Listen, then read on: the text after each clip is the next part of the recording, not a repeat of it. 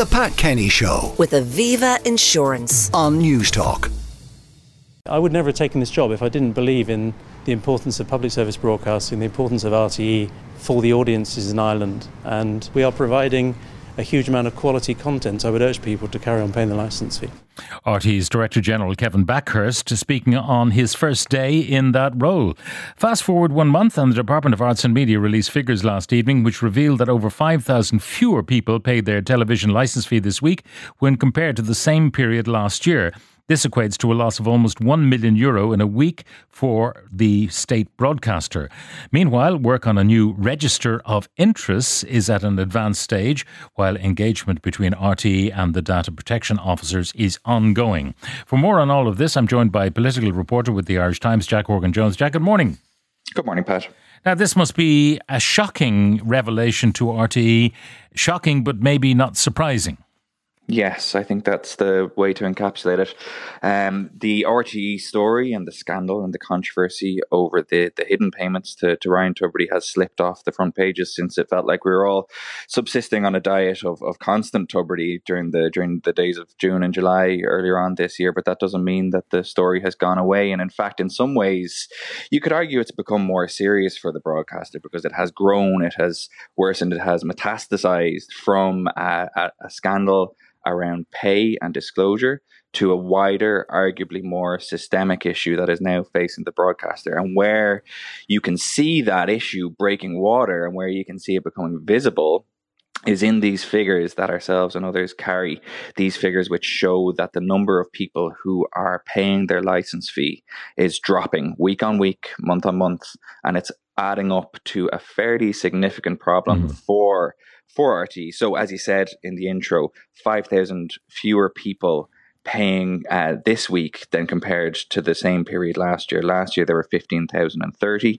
in the first week of August, um, and this week there were 9,361. now, when you add all that up, um, the difference uh, equates to a, a, a loss of revenue overall of around 970, 907, excuse me, 907,000 euros. Now, some of that would go to the, the Broadcasting Authority of Ireland, some of it will go to An Post, but the vast majority of that loss will accrue to RTE. And we know that RTE Mm. has this particular structure, this particular dual mandate, both public service broadcasting and uh, operating as a commercial entity. The commercial entity, as I understand it, the, the advertising revenue has by and large held up because the the, the um, audience numbers haven't dipped. And as long as those those eyeballs are there, uh, advertisers are likely to pay to get their content in front of them. Where the dip is happening and where it may be reflective of a bigger problem, a, a, lo- a loss of confidence, a skepticism about the broadcaster more widely within the public is in these figures on the payment of the licensing fee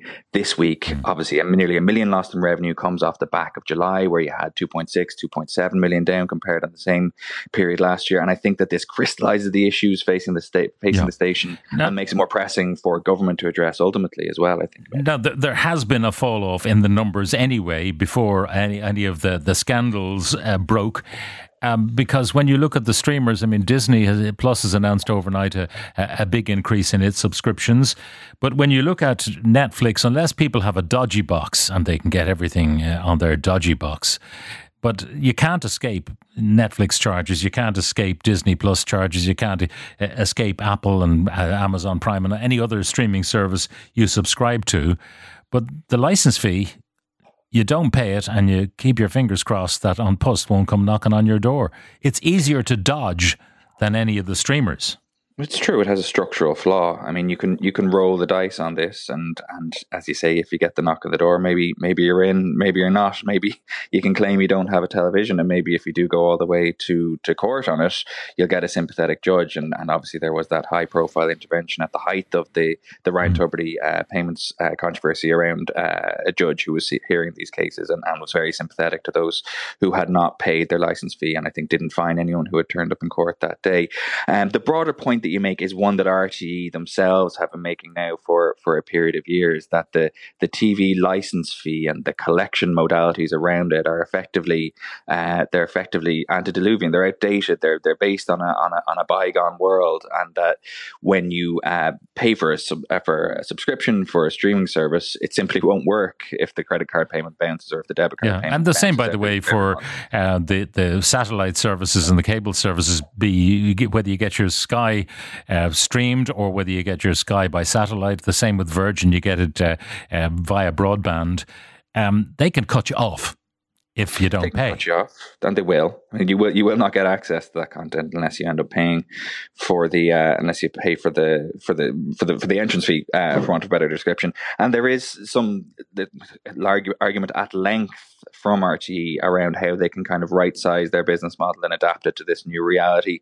You know, is there a way which they can kind of use a, a device charge, which is something they've been pushing for for a long time? Is there a way that they can you know use the RTE player to track who's signing in and perhaps then use that as a kind of Netflix or uh, Amazon Prime or whatever it's called, Disney Plus uh, style equivalent, you know, where, where they're able to track who's watching and, and, and, and extrapolate fee payments from there? Or can they effectively co opt the coercive powers of the state and switch from An Post uh, collecting the the uh, the license fee to the revenue commissioners, which would be very hard to dodge at all. And that's something that the Department of Finance, in particular, has resisted ad nauseum for years now, basically because they don't think that the coercive power of the state should be co-opted by the national broadcaster, which is more of a principled argument. But RTE would say, look, you know, p- principles be damned, we're, we're, we're, we're out on our feet here, and this is a situation that uh, has only been made worse by recent controversies. Yeah, and the question, of course, uh, of any new regime, if it becomes too political,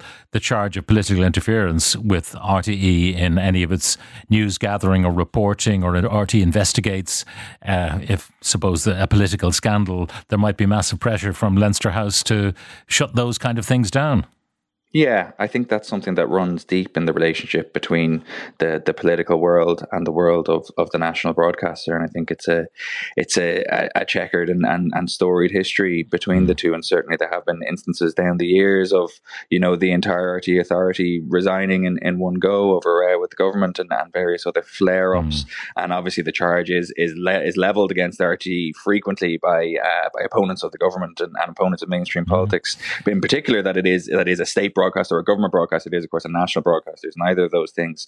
But uh, the, the the relationship between the two and the degree to which they loom large in each other's consciousness is is something that goes back years. Yeah.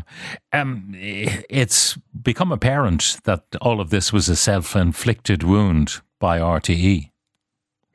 Yes, and uh, interestingly enough, actually, there is a, a line in a, a mail that went out from um, from Kevin Bakhurst, who you played a clip from at the top of the uh, at the top of the call. He he made a uh, an email to staff yesterday, and he's talking about uh, you know how effectively, in some ways.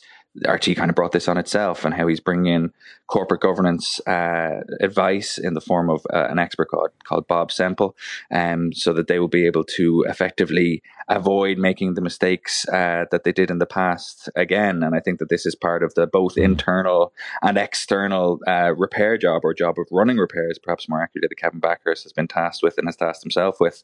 And you see him attempting to make progress down that track with interventions like this yesterday, where he talked about the moves that have been made on, on corporate governance and staff surveys and, and, and a whole variety of interventions that he's attempting to make. Meanwhile, attempting to spin the other plates of, of relations with the government and, and that big financial problem, which is looming up and becoming ever larger, we've talked about mm-hmm. already.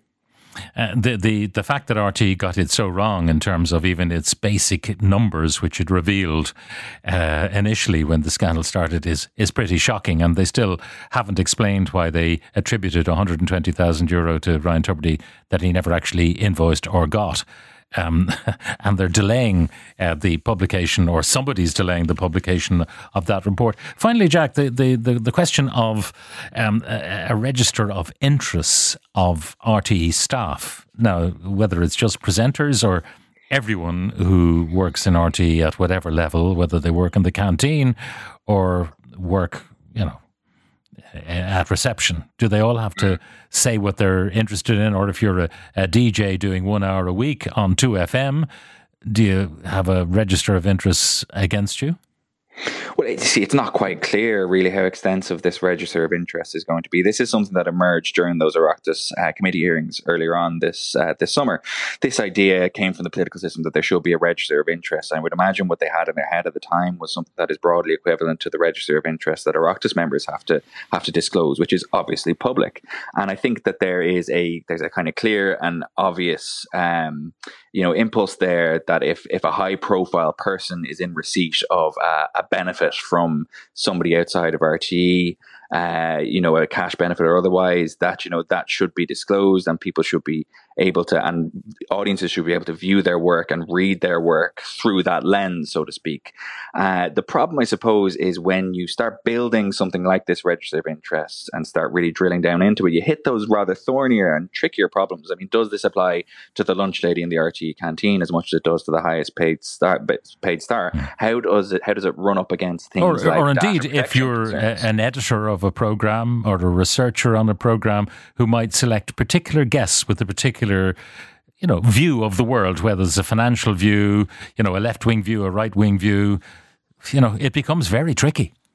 It becomes very quickly and, and my own my own personal view is is the easiest way around this is is just not to allow for effectively any kind of non-public work for editorial staff. You know, I mean, it, it, it, it should be at the very least extremely closely monitored. Um, and that's, that's, I think the, the way around this is because not only, you know, the management of conflicts of interest is not only important for broadcasters and journalists and, and, and stations themselves, but the perception of yeah. conflicts of interest is extremely important Very for good. audiences and for credibility for, for, I would argue, all people working in editorial functions. Jack Horgan Jones, political reporter with the Irish Times, uh, thank you very much. The Pat Kenny Show with Aviva Insurance on Newstalk.